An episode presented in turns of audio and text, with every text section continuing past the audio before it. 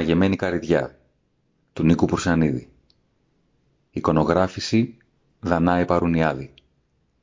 Από τις εκδόσεις Καλλιδοσκόπιο. Χάραμα.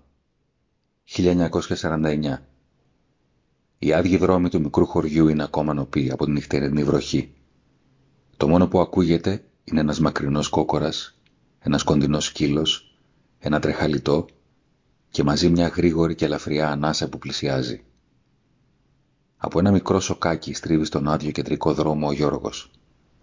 Φοράει ένα καφέ κοντό παντελόνι και μια γκρίζα μακριά μάλινη μπλούζα που έχει περάσει σε αυτόν από το μεγαλύτερο του αδερφό και δεν του κάνει ακόμα. Έχει το δεξί του χέρι σηκωμένο προς τον ουρανό και κρατάει μια τσίγκινη κούπα γεμάτη γάλα. Το βλέμμα του γυρίζει συνέχεια από το δρόμο προς την κούπα και ξανά στο δρόμο. Δεν θέλει να τον δει κανείς και επίσης δεν θέλει να ρίξει κάτω ούτε μια σταγόνα γάλα. Που και που, ενώ συνεχίζει να τρέχει, μαζεύει στους αγκώνες του τα μακριά μανίκια της μπλούζας και ξύνει τα χέρια του με μανία. Ποτέ δεν του άρεσαν τα μάλινα, αλλά τώρα με τον υδρότα του ήταν ανυπόφορα. Δεν ήθελε να τη φορέσει την μπλούζα, αλλά η μητέρα του επέμενε. «Θα ξυλιάσεις». Ούτε ήθελε να βγει στον κεντρικό δρόμο. Όμως η εναλλακτική διαδρομή για να φτάσει στον προορισμό του ήταν μέσα από το δάσος και από εκεί δεν θα πήγαινε με τίποτα.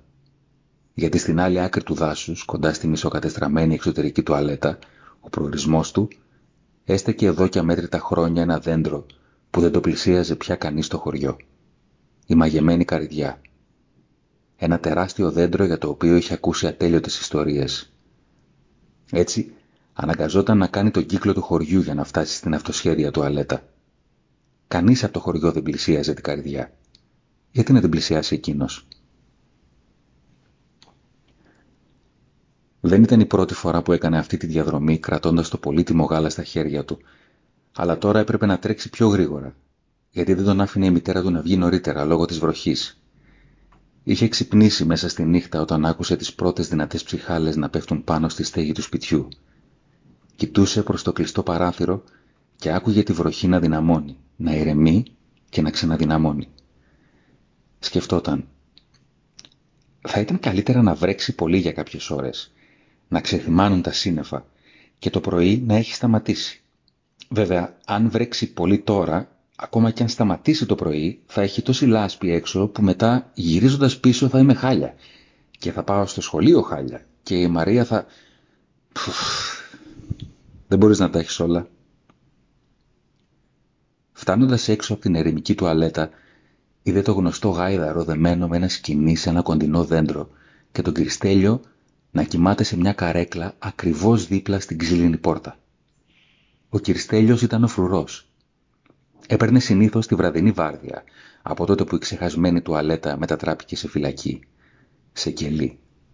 Και όχι ότι είχε γίνει καμιά μετατροπή της προκοπής, απλώς είχαν βάλει μισό κρεβάτι και έναν άντρα μέσα, στον οποίο δεν επέτρεπαν να βγει. Και ανέθεσαν σε άλλους τρεις να τον φυλάνε με βάρδιες, δίνοντάς του και από κανένα πιάτο φαΐ και νερό.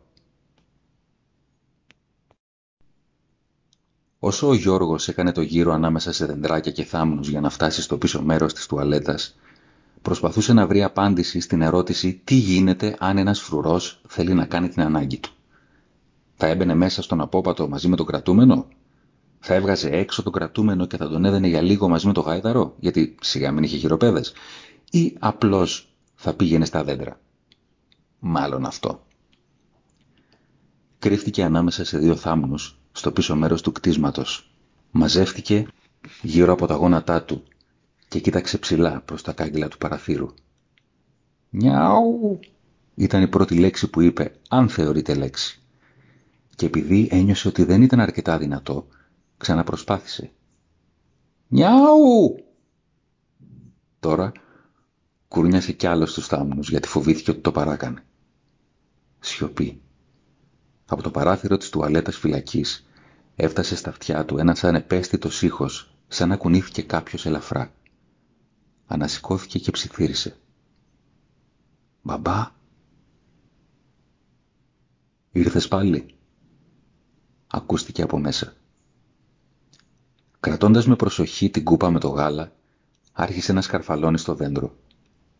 Έφτασε το κλαρί που ήταν στο ίδιο ύψος με το παράθυρο και σύρθηκε πάνω του μέχρι την άκρη του. Το χέρι του πατέρα τεντώθηκε έξω από τα κάγκελα και ο Γιώργος τέντωσε και το δικό του για να μπορέσει να του δώσει το γάλα. Ο πατέρας κατάφερε να πιάσει την κούπα με την άκρη των δαχτύλων του και ο Γιώργος έμεινε εκεί πάνω, εξετάζοντας την αντοχή του κλαδιού, όπου καθόταν. Ακούγοντας τον πατέρα του να πίνει σιγά σιγά το γάλα, το βλέμμα του έφυγε στα γύρω δέντρα, στη μαγεμένη καρδιά, στο βάθος και στα πρόβατα που έβοσκαν τριγύρω. Εκείνα το πλησίαζαν το δέντρο. Ο βοσκός όμως έμενε μακριά, σίγουρα από φόβο για την καρδιά, και έστελνε το σκύλο να φέρει πίσω το κοπάδι. Τα πρόβατα δεν έχουν ιδέα δηλαδή ότι η καρδιά είναι μαγεμένη. Πού πηγαίνει... Η σκέψη του διακόπηκε από το χέρι του πατέρα που έβγαλε την κούπα έξω. «Σε ευχαριστώ». Το παιδί την πήρε και σύρθηκε στο κλαρί για να φτάσει στον κορμό. «Γιώργο», ο Γιώργος σταμάτησε. «Μην ξανάρθεις». Ο Γιώργος συνέχισε την κατάβαση και έφυγε ήσυχα. «Μ' άκουσες» Πριν πάρει το δρόμο του γυρισμού, κοίταξε πάλι τη μαγεμένη καρδιά και σκέφτηκε μήπως αυτή τη φορά ακολουθήσει το μονοπάτι που περνάει από δίπλα της. Το είχε ξανασκεφτεί, αλλά δεν το τολμούσε. Τώρα όμως, με ζωντανή την εικόνα των προβάτων, δίπλα στο δέντρο, προκάλεσε τον εαυτό του να το κάνει. Είχε ακούσει τόσες ιστορίες για αυτή την καρδιά. Ο μύθος λέει πως δεν ήταν πάντα μαγεμένη. Παλιά στο ξέφωτο μπροστά της γίνονταν τα πανηγύρια του χωριού. Έτσι εξηγεί το απόπατο στη μέση του πουθενά. Φτιάχτηκε φαίνεται για να πηγαίνουν οι χωριανοί που θα το είχαν παρακάνει με το κρασί και το τσίπουρο. Τα τελευταία χρόνια όμως το δέντρο άλλαξε. Άρχισε να εξαφανίζει ανθρώπους. Κάποιοι έφερναν κάποιους άλλους, τους έστειναν όρθιους με την πλάτη να κουμπάει στον κορμό και το δέντρο τους εξαφάνιζε τους εξαφανίζει και πού τους πάει, ακριβώς από κάτω, στο χώμα, αφού το δέντρο δεν μπορεί να κουνηθεί και να πάει μακριά. Έτσι δεν είναι, ρωτούσε συχνά τη μητέρα του που δεν ήθελε να απαντήσει. Πίστευε ότι η μητέρα του ήξερε. Ήξερε και δεν ήθελε να απαντήσει. Έχοντας πλημμυρίσει το μυαλό του με αυτές τις σκέψεις, έκανε λίγα βήματα προς το μέρος της καρδιάς. Αλλά την ίδια στιγμή ο φρουρός ξύπνησε και τον έκανε να πισωπατήσει και να τρέξει από το δρόμο που ήρθε. Την επόμενη μέρα οι φρουροί είχαν γίνει δύο και κοιμούνταν και οι δύο, βαριά, χωρίς καμία αίσθηση του καθήκοντος. Μέσα στο ψηλόβροχο ο Γιώργος κατάφερε πάλι να ανέβει στο ίδιο γλιστερό κορμό και νιαούριζε για να δώσει σήμα στον πατέρα του. Τον άκουγε που κουνιόταν μέσα στην τουαλέτα, αλλά απάντηση δεν έπαιρνε. Έφτασε στην άκρη με το φόβο να μην τον αντέξει το κλαρί. Τεντώθηκε όσο μπορούσε και κατάφερε να αφήσει την κούπα στο παράθυρο. Το χέρι του πατέρα του εμφανίστηκε, πήρε την κούπα και μέσα στην ησυχία ο Γιώργος άκουσε το γάλα να κατεβαίνει στο λαιμό του. Εκείνος ξανακούπησε την κούπα στο παράθυρο και το παιδί την πήρε αμέσως. Δεν έπρεπε να έρθεις σήμερα. Ούτε αύριο θέλω να έρθεις. Γιατί; Θα με πάρουν από εδώ. Και πού θα σε πάνε; Δεν ξέρω. Θα μάθω. Όχι. Γιατί; Γιώργο.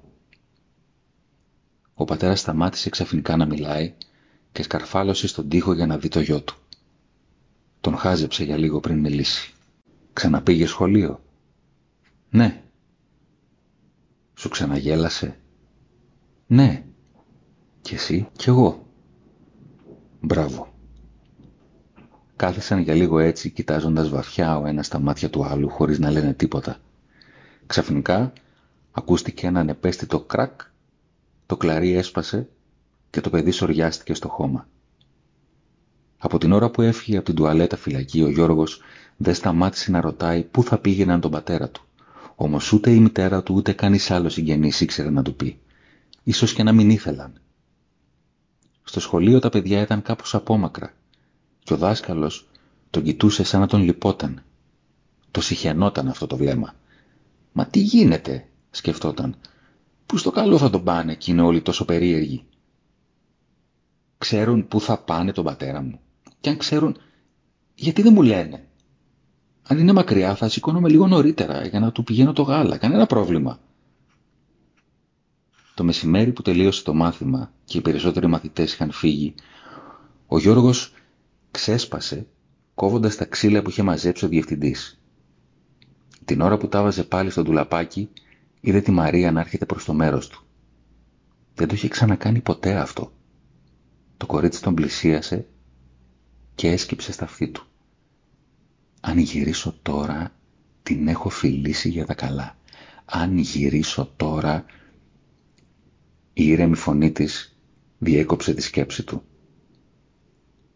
Άκουσα ότι τον μπαμπά σου θα τον πάνε στη μαγεμένη καρδιά. Γύρισε και την κοίταξε. Πότε; Αύριο το πρωί όταν θα βγαίνει ο ήλιος. Αν θες με πιστεύεις. Πρέπει να ήταν τρεις το πρωί. Το σκοτάδι ήταν πυκνό και η βροχή το έκανε ακόμα πιο αφόρητο. Ο Γιώργος έτρεχε στους δρόμους χωρίς να παίρνει ανάσα. Έφτασε στο σχολείο και μπήκε στο προάβλιο. Πήγε γρήγορα στο τουλαπάκι, το άνοιξε και μέσα σε μια λινάτσα που βρήκε έβαλε όσα ξύλα μπορούσε να κουβαλήσει. Φορτώθηκε τη λινάτσα στην πλάτη και άρχισε να τρέχει. Βγήκε από το χωριό και μπήκε στο δάσος. Η βροχή υποχωρούσε και όταν πια έφτασε στη μαγεμένη καρδιά είχε σταματήσει εντελώς. Μόλις ακούμπησε το κορμό αυτού του όμορφου και αποτρόπαιου δέντρου δεν ήξερε αν τρέμε από την κούραση ή το φόβο που ένιωθε να τον κυριεύει. Έστρεψε το βλέμμα προς την τουαλέτα φυλακή και είδε τους δύο φρουρούς ξύπνιους. Κόντευε να ξημερώσει. Έβγαλε τα ξύλα από τη λινάτσα και τα τοποθέτησε στο χώμα, κολλητά στον κορμό της καρδιάς. Πήρε τα σπίρτα και πάλευε να ανάψει φωτιά. Προσπαθούσε ξανά και ξανά να ανάψει τα νοπά κούτσουρα, μέχρι που συνειδητοποίησε ότι μέσα στον πανικό του δεν είχε φέρει ξερόκλαδα. Μάζεψε τότε κουκουνάρια και κλαδιά από τα γύρω δέντρα, αλλά πάλι τίποτα. Η βροχή και η υγρασία είχαν κυριεύσει τα πάντα. Το πρώτο φως του ήλιου φάνηκε πίσω από τα σύννεφα. Ο Γιώργος μόλις είχε ανάψει απεγνωσμένα ακόμα ένα σπίρτο, όταν είδε δύο άντρες με τουφέκια να πλησιάζουν την τουαλέτα. Οι φρουροί άνοιξαν την πόρτα. Ο ένας μπήκε μέσα και αμέσως βγήκε κρατώντας τον πατέρα από τον αγκώνα. Το αναμένο σπίρτο στο χέρι του Γιώργου τον έκαψε και το πέταξε ενστικτοδός. Έπεσε πάνω στα κλαδιά και τα κουκουνάρια. Και αυτά άναψαν. Το παιδί με προσοχή έπιασε από την άκρη μερικά κλαδιά, τα ακούμπησε σε άλλα κουκουνάρια και ξύλα πιο δίπλα και πήραν κι αυτά φωτιά.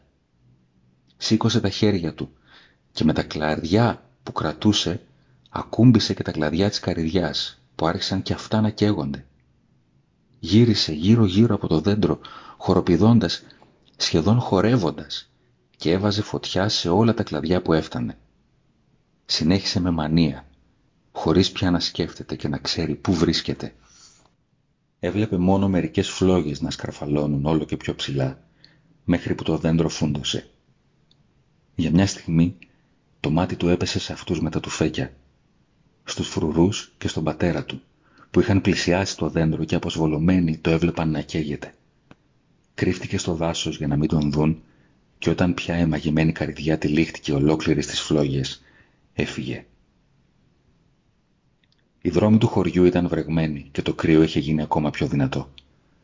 Ο Γιώργος όμως ήταν τόσο ζεστός που έτρεχε και τα μαλλιά του άχνιζαν.